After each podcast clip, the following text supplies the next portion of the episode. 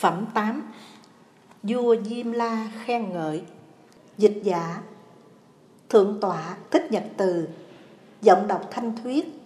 Trích từ Kinh Địa Tạng do thầy Thích Nhật Từ dịch và biên soạn.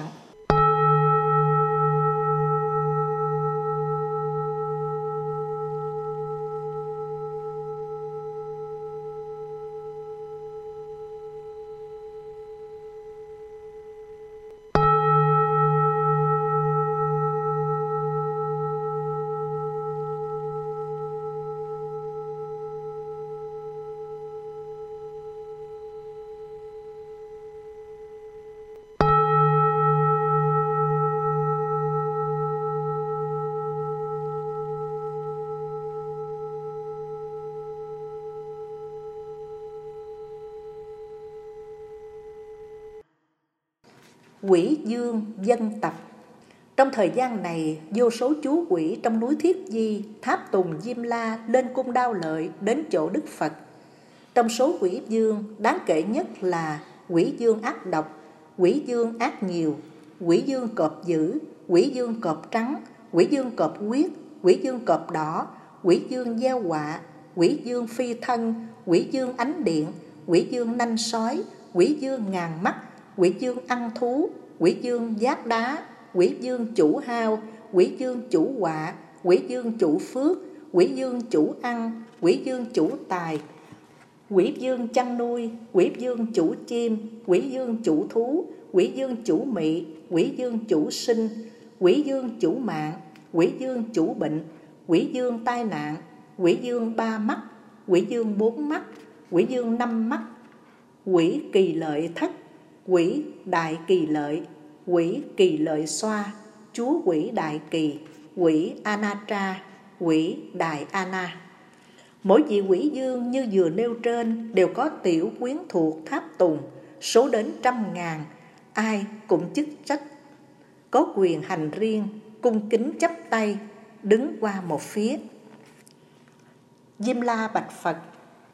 Bấy giờ Diêm La quỳ gối chắp tay cung kính bạch rằng: Bạch Đức Thế Tôn, hôm nay chúng con nhờ thần lực người và Ngài Địa Tạng mới được có mặt tại cung đao lợi, thật là diễm phúc cho quỷ chúng con.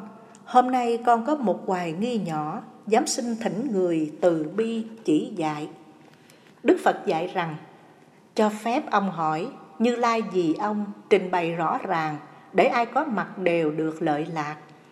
Bấy giờ Diêm La chiêm ngưỡng đảnh lễ thân Đức Thế Tôn, rồi liền hướng về Bồ Tát Địa Tạng, sau đó bạch Phật: Bạch Đức Thế Tôn, con thấy Địa Tạng ở trong năm đường, dùng muôn phương tiện cứu người tội khổ, không từ mệt nhọc.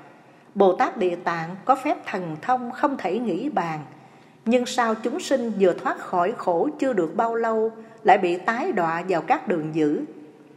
Bạch Đức Thế Tôn, thần lực phương tiện của Ngài Địa Tạng nhiệm màu như thế, tại sao chúng sanh chẳng chịu nương về con đường đạo đức để được giải thoát mãi mãi về sau? Cuối xin Thế Tôn chỉ dạy cho chúng con hiểu rõ ngọn ngành. Cứu người thoát hiểm. Đức Phật dạy rằng: Hỡi này Diêm La, người cõi Diêm Phù, tính khí ngang bướng, rất khó giáo dục, rất khó cải hóa. Bồ Tát Địa Tạng trong hàng ngàn kiếp cứu từng người một, giúp cho giải thoát. Người bị nghiệp chướng sa vào nẻo dữ, Bồ Tát Địa Tạng dùng phép phương tiện nhổ gốc nghiệp duyên, giúp cho họ hiểu nhân quả nghiệp báo, gắn đời sống trước. Nguyên do là vì chúng sinh Diêm Phù quen thói nghiệp dữ, tạo tội quá nặng, nên vừa được ra chưa bao lâu lại nghiện nghiệp cũ, quay về đường xấu, gây bao nhọc nhằn cho Ngài Địa Tạng, trải bao số kiếp cứu độ cho họ hãy được an vui. Ví như người đảng trí quên mất nhà mình, lạc vào đường hiểm, có quỷ dạ xoa, cọp, sói, sư tử, rắn độc, bò cạp và nhiều thú dữ. Trong khoảng thời gian sắp sửa bị hại, bậc thiện tri thức biết nhiều thuật giỏi, trừ độc giải hại, thậm chí có thể chuyển hóa quỷ dữ và loài ác độc. Gặp người lạc đường, đang vào đường hiểm, liền vội bảo rằng: Ô hay, này bạn, có duyên sự gì vào đường hiểm nạn? Ông có phép thuật có thể chế ngự độc hại được chăng? Người đang làm đường nghe lời hỏi trên mới biết mình đang rơi vào đường hiểm, bèn dội lùi bước mong thoát đường hiểm. Vị thiện tri thức nắm tay dìu dắt, dẫn người lạc lối ra khỏi hiểm nạn, thoát mọi độc hại, đến được đường tốt muôn phần an ổn, rồi mới nhắn rằng: Này người lạc đường, từ nay trở đi chớ nên tái bước vào đường hiểm nữa, vì khi đã vào khó thể ra được, lại phải mất mạng. Người lạc đường đó sinh lòng cảm trọng vì ơn cứu mạng. Lúc từ biệt nhau, vị thiện tri thức ôn tồn căn dặn: Nếu gặp người nào bất luận thân sơ, nam nữ, lão ấu, nên bảo họ biết con đường hiểm nạn lắm nhiều độc dữ, vào sẽ mất mạng, đừng để họ tự lui tới chỗ chết. Bồ Tát Địa Tạng, lòng từ vĩ đại, cứu giúp mọi loài đang vương tội khổ, thoát khỏi đường dữ, sinh làm trời người, hưởng sự yên vui vô cùng tuyệt hảo. Người dương khổ lụy cảm nhận khốn đốn trong con đường hiểm, khi được thoát ra không bao giờ muốn lê bước vào nữa. Khi gặp người khác đang dấn bước vào, liền vội khuyên can, lấy mình làm chứng đã từng lỡ bước lâm vào đường hiểm, nay được ra khỏi, không chút ham muốn vào đường đó nữa. Nếu còn lê bước vào con đường xấu là quá mê lầm, vì không nhớ rằng chính đường hiểm này đã suýt tạo ra cảnh huống mất mạng. Tương tự như thế, chúng sinh đọa lạc vào các đường ác, Bồ Tát Địa Tạng dùng mọi phương tiện cứu cho thoát khỏi, sinh làm trời người, rồi lại sa vào con đường xấu ác. Nếu nghiệp quá nặng phải ở tù ngục, không biết bao giờ mới được thoát khỏi. Quỷ Dương phát nguyện. Bấy giờ Quỷ Dương ác độc chắp tay cung kính thưa Phật: Bạch Đức Thế Tôn, chúa quỷ chúng con số nhiều vô lượng, tại châu Diêm Phù có kẻ giúp đời, có kẻ hại người, hạnh nghiệp khác nhau. Do vì nghiệp báo quyến thuộc chúng con đi qua cảnh giới ác nhiều lành ít. Qua nhà cửa ai, đô thị làng xóm, trang trại phòng ốc, nếu có kẻ nào bất luận nam nữ biết làm việc thiện bằng mảy lông tóc, biết treo tràng phan, trang hoàng bảo cái, sắm sửa hương hoa, cúng dường tượng Phật, thanh văn Bồ Tát, thọ trì đọc tụng, đốt hương cúng dường bài kệ câu kinh, thì quỷ chúng con đảnh lễ người đó như kính lại Phật trong ba thời gian: quá khứ, hiện tại và đời tương lai.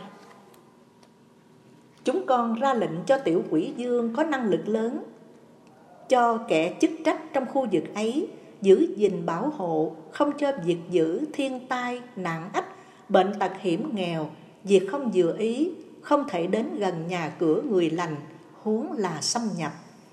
Đức Phật khen ngợi các quỷ dương rằng: Lành thay, tốt thay, quỷ dương các ông.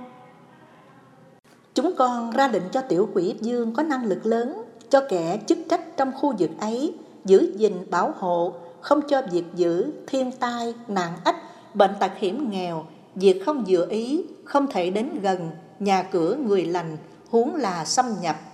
Đức Phật khen ngợi các quỷ dương rằng: Lành thay, tốt thay, quỷ dương các ông. Và vua Diêm-la phát tâm hộ vệ tất cả mọi người.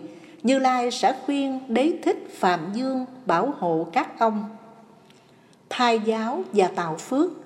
Phật vừa dứt lời, quỷ dương chủ mạng bạch Đức Phật rằng: Bạch Đức Thế Tôn, nghiệp duyên của con chủ trì mạng sống, tuổi thọ loài người trong Diêm Phù Đề sinh cũng như chết, con đều giám sát.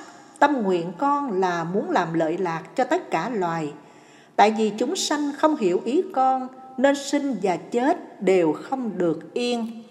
Muốn được lợi lạc, mẹ tròn con vuông, trong lúc mang thai cho đến sinh con, không kể nam nữ, cha mẹ làm lành, tu tạo phước đức, sẽ mang lợi lạc cho cả gia đình. Quỷ thần hoan hỷ, ủng hộ mẹ con, bình yên vô sự, thân bằng quyến thuộc đều được lợi ích.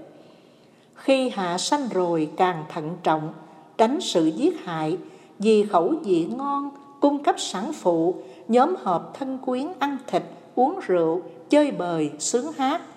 Những việc làm trên ảnh hưởng không tốt cho mẹ lẫn con, vì lúc sinh nở, vô số quỷ dữ, ma quái, yêu tinh muốn ăn huyết tanh. Nhờ con chỉ đạo thần linh khu vực, che chở bảo hộ cho mẹ lẫn con đều được yên vui và nhiều lợi ích. Lẽ ra sản phụ và người thân quyến khi được an vui, đáng phải làm phước, đáp tạ thổ địa. Đằng này ngược lại, sát hại sinh vật, tụ tập người thân, ham vui ăn nhậu. Nghiệp sát đã tạo, tai vạ sẽ dương, mẹ con đều tổn. Lúc chết nên làm lành. Ai sắp qua đời, bất luận lành dữ, con đều muốn họ khỏi xa đường dữ. Huống hồ là người biết trồng cội phúc, tạo thêm năng lực cho quỷ chúng con.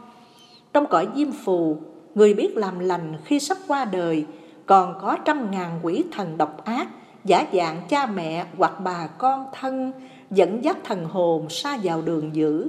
Huống chi những kẻ chỉ biết làm ác thì khó thoát khỏi. Bạch Đức Thế Tôn, người sắp qua đời, nghiệp thức hôn mê, không biện bạch được lẽ lành điều dữ. Mắt, tai, mũi, lưỡi không còn năng lực thấy, nghe, ngửi, biết. Tất cả thân nhân của người lâm chung nên biết cúng dường, đọc tụng kinh điển, trì niệm danh hiệu Phật và Bồ Tát. Nhờ phúc lành này tạo ra năng lực giúp cho người chết thoát khỏi đường ác. Các loài ma quỷ thảy đều lùi bước, không thể làm hại.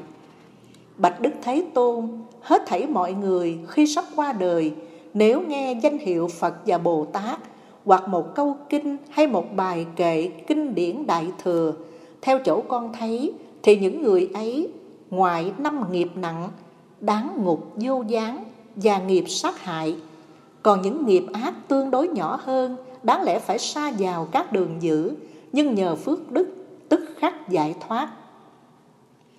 Không quên nguyện lớn, Đức Phật liền bảo Quỷ Dương chủ mạng, do vì ông có đức từ bi lớn, phát nguyện vĩ đại, ở trong sống chết cứu độ mọi loài.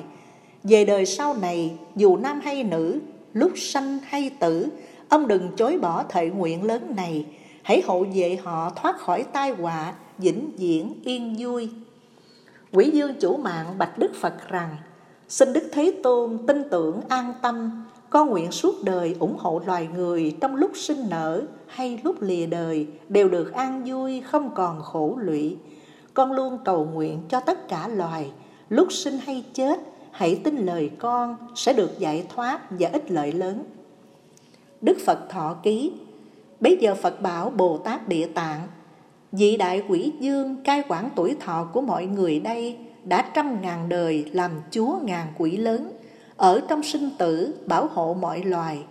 Vì lòng từ bi và thệ nguyện lớn, vị đại Bồ Tát hiện thân Quỷ Dương, thật không phải quỷ như nghĩa từ này.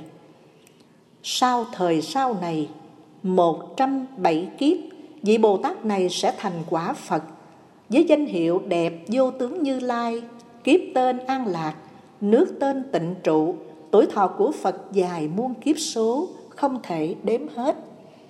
Bồ Tát Địa Tạng, việc của chú quỷ chủ về sinh mạng, không thể nghĩ bàn.